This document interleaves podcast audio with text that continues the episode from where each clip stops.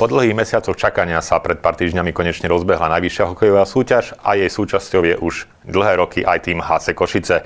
Aj o ňom bude relácia v presilovke, ktorá ani tento rok nebude chýbať na obrazovkách televízie Telke. Mojím prvým hostom v tejto sezóne je výkonný riaditeľ HC Košice, pán Miroslav Klíma. Pán Klíma, vítajte. Dobrý deň, prajem. Výkonný riaditeľ. Čo to znamená? Môžete to trošku ozrejmiť, vysvetliť divákom, že v čom spočíva vlastne podstata tej vašej práce? Tak ja som prišiel do klubu, ktorý už bol v podstate rozbehnutý po tých ťažkých mesiacoch, kedy sa vlastne nevedelo, či sa bude pokračovať, nebude pokračovať, alebo kedy začne vôbec liga. Tak uh, dá sa povedať, že tie funkcie už boli rozdelené. Športovým manažerom a hlavným trénerom mužstva je Honzo Šťastný. Ja som bol oslovený členmi správnej rady na tú pozíciu výkonného riaditeľa, čo si veľmi vážim. A v podstate ten mesiac je jednak o zoznamovaní sa celej tej agendy s celým chodom toho týmu, Mám výhodu tu, že som v podstate vyrastal, dá sa povedať, v hokejovej rodine, v hokejovom prostredí, čiže aj to zoznamovanie sa je také rýchlejšie. Styl arénu dôverne poznám zo šampionátov, ktoré som tam absolvoval a pripravoval. Čiže pripravujeme sa v podstate, ako prežiť túto sezónu, ktorá nie je ľahká už len z toho dôvodu, že hráme bez divákov, čo je značný výpadok vo financiách. Oslovujeme nových partnerov, a dúfam, že aj chlapci budú hrať tak, aby sme sa nehambili a aby to bolo všetko dobré. Spomenuli ste, že teda ten váš prvý mesiac vo funkcii bol hlavne o tom zoznamovaní. Máte ho už teda za sebou, takže uh, v akom stave ste možno našli tú agendu, respektíve čo bolo treba spraviť ako prvé, keď ste uh, sa už trošku rozkúkali v klube a začali pozerať dopredu a sústrediť sa na tú činnosť? Tak je to hlavne o tom zhaňaní peňazí, dá sa povedať, e, rôznych e, možných tých podpor, ktoré sú či už e, cez ministerstva, Slovenský zväz ľadového hokeja, spolupráca s APHK, čiže sú to v podstate dennodenné rôzne tie videohovory cez Teams a komunikujeme, snažíme sa získať v podstate peniaze tým, že hráme bez divákov a bez tých peňazí sa to hrať nedá. Cítime veľké výpadky z toho vstupného, jednak ešte z konca minulej sezóny, a vlastne aj teraz tých kôl, ktoré sa hrajú už teraz doma. A prostredie som v podstate poznal, ako som spomenul, viacerých kolegov, či už z fungovania z minulých šampionátov, ten tým v podstate tam je. Ľudia sú úžasní, by som povedal, sú to naozaj hokejoví fanatici, či už e, office alebo správna rada. Je tam veľmi dobrá chémia a dúfam, že to tak aj naďalej bude a že toto, ako to funguje, budeme potvrdzovať aj na lade tá komunikácia s tými potenciálnymi partnermi, s tými uh, subjektami, od ktorých tak povediac chcete financie, chcete nejakú pomoc, ako to prebieha? Určite to nie je jednoduché v tejto koronadobe. Jednak sú to už partnery, ktoré, ktorí v minulosti alebo v súčasnosti pracujú alebo spolupracujú nejako s klubom. A takisto začínam oslovovať aj partnerov z mojej strany, čiže skrz mojich nejakých kontaktov.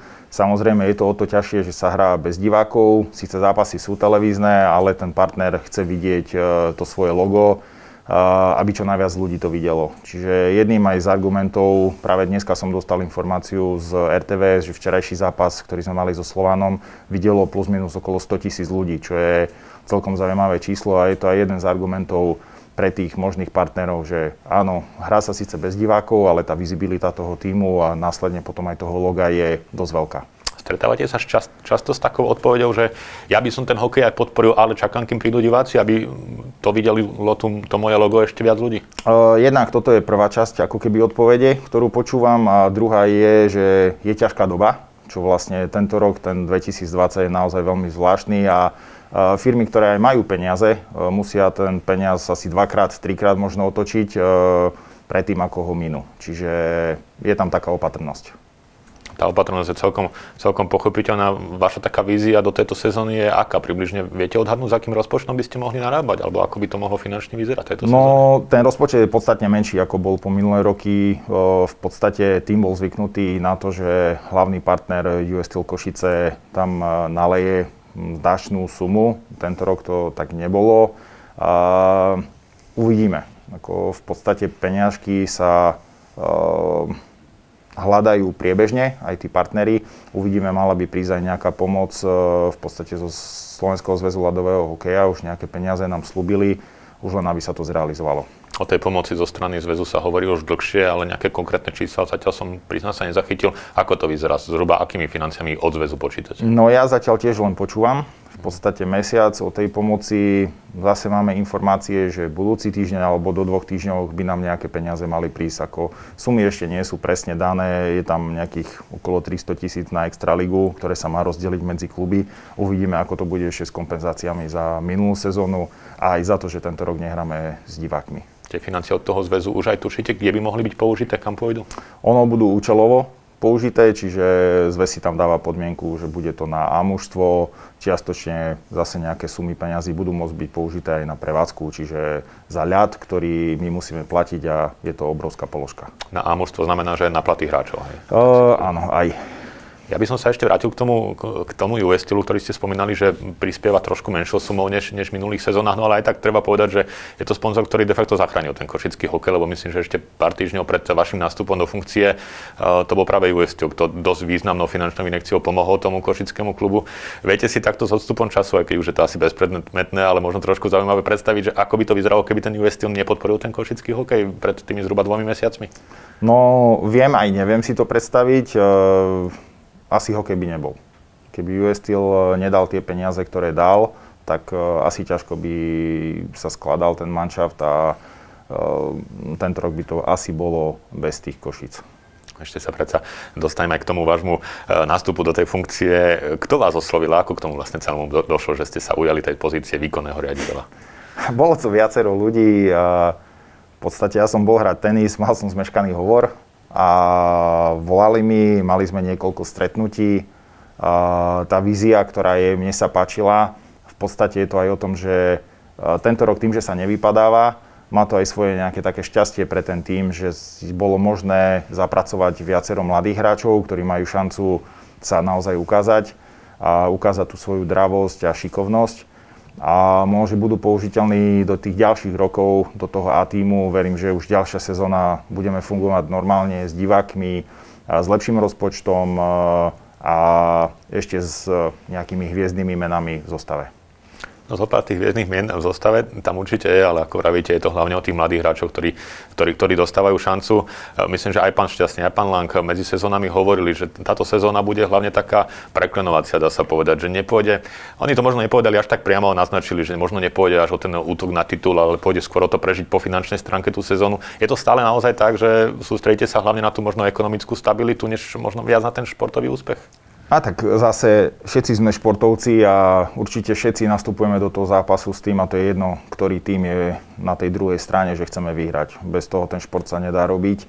A samozrejme musíme brať ohľad aj na to, že niektoré tie iné týmy majú zvučnejšie mená, skúsenejších hráčov, e, mali viacej času na tú prípravu. A tuto bolo iné, v podstate sa to plátalo na poslednú chvíľu, keď tak môžem povedať ale myslím si, že ten tým, ktorý sa vytvoril, je dobrý. Uh, aj v tých zápasoch, ktoré doteraz hrali, myslím si, že tí mladí naozaj ukázali, že sú šikovní. Samozrejme potrebujú zbierať skúsenosti. Tento rok to asi útok na ten titul uh, nebude, to si povedzme, ale myslím si, že v strede toho pola by sme mohli byť. Možno sa po tomto vyjadrení hráči zdravo nahnevajú a nás zautočia na ten titul. To by nebola asi zlá predstava. Ja by som bol len rád. Určite by boli radi aj diváci. Priznám sa, respektíve sledujete trošku aj tie reakcie na tých sociálnych sieťach, pretože tu priamo odozvu od divákov, ktorí by boli na tribunách, nemáte. Takže uh, sú povedzme sociálne siete a rôzne komentáre pre vás aj nejak smerodajné. Sledujete tam reakcie fanúšikov, divákov, ktorí sledujú to dianie? Ja musím povedať, že ja veľmi sociálne siete nesledujem. Hlavne reakcie niektorých ľudí, ktorí tam e, vypisujú, ale zase nemôžem povedať, že informácie nemám, lebo predsa len dostanú sa nám do uší. Um, je to normálne, ten tým je mladý, nie je taký skúsený, uh, potrebujeme samozrejme viacej výťastiev, viacej gólov. Keď toto príde, myslím si, že aj ten divák, hoď momentálne televízny, bude spokojný. Košice boli, a košickí fanúšikovia boli vždy nároční. A ja to berem tak, že naozaj tento rok je začiatkom niečoho možno nového a to ovocie budeme zbierať v nasledujúcich sezónach. Vy teda z vašej pozície výkonného riaditeľa sledujete hlavne tú marketingovú stránku, respektíve uh, tú finančnú stránku klubu, ale predpokladám, že aj tú športovú aj riadite trošku, alebo sa rozprávate aj po tej športovej stránke, či už s pánom Šťastným, alebo s ďalšími ľuďmi, ktorí sú úzko spätí s tým týmom?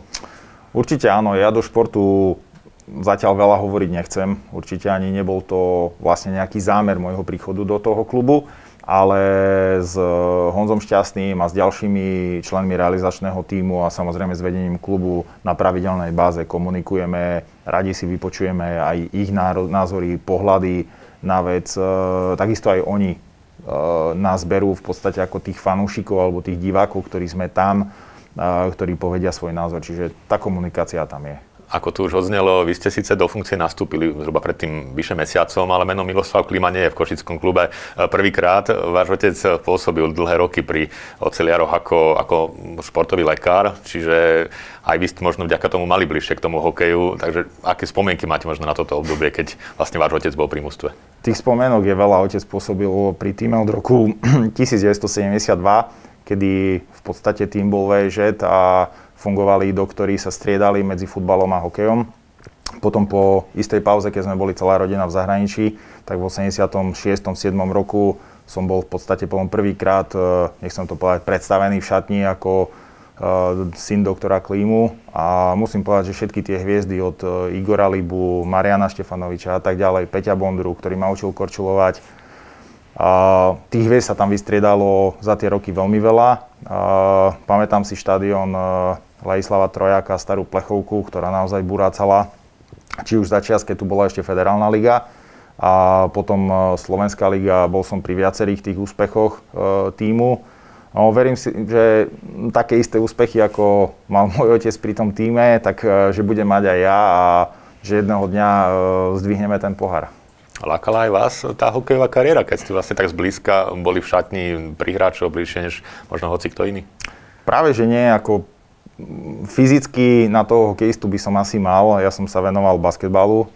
Hral som niekoľko rokov basketbal, e, čiže hokej ani tak veľmi nie, ale fanúšikom som bol stále. E, v podstate aj majstrovstvá sveta, ktoré som pripravoval, či už to boli v 2011, potom v 17. v Spiskej a minuloročné, ktoré boli v Košiciach, svedčia o tom, že naozaj k tomu športu a k hokeju mám veľmi blízky vzťah organizovať také podujatie, to je určite trošku aj nejaký ten nápor na hlavu, ale konečne dôsledku to človek asi vníma ako cenú skúsenosť do života, čiže ako si spomínate na tie tri organizátorské e, pôsobenia pri vlastne tých šampionátoch, ktoré boli v Košiciach, respektíve Spiskej.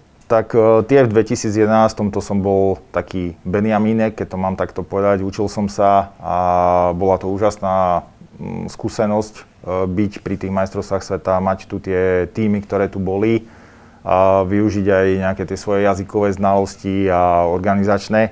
V 2017 e, bola vo mňa vložená dôvera e, v podstate riadiť spisku Novú väz e, majstrovstva sveta do 18 rokov, kde takisto už to bolo o niečom inom, už tej zodpovednosti bolo podstatne viacej.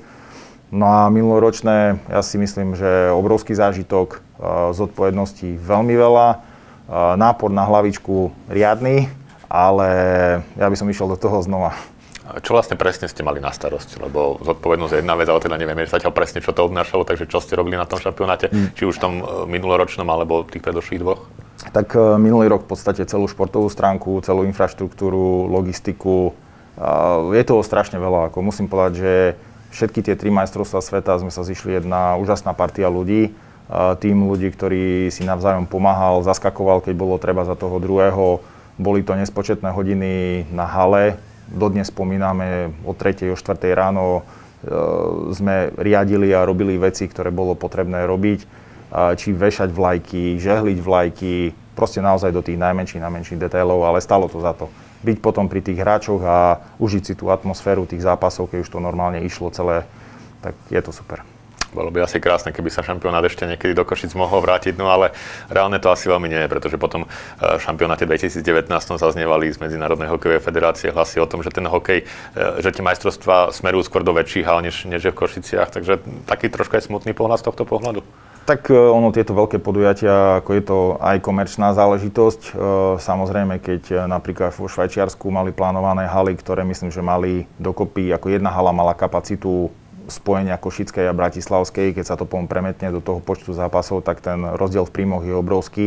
V Rusku takisto, čo majú byť majstrovstvá sveta, tak v Petrohrade, ja neviem, či tam stavajú, myslím, halu, ktorá dokonca až 20 tisíc divákov má mať, čiže Košice, Bratislava dokopy, keď berem plné kapacity, je to nejakých 18 tisíc. E, musí sa tam ale niečo odobrať, lebo predsa tie auta, ktoré sú v hľadisku, zaberajú nejaké miesta, pozície kameramanov pre médiá, čiže tých sedení na predaj je menej Čiže áno, mm, je to komerčná vec, ale ja si myslím, že bola by to úžasná vec, keby sa nám podarilo do tretice majstrovstva sveta na Slovensku zorganizovať. Vráťme sa teda naspäť do toho košického diania súčasnosti. E, s akými ambíciami sa možno pozeráte do toho ďalšieho priebehu sezóny?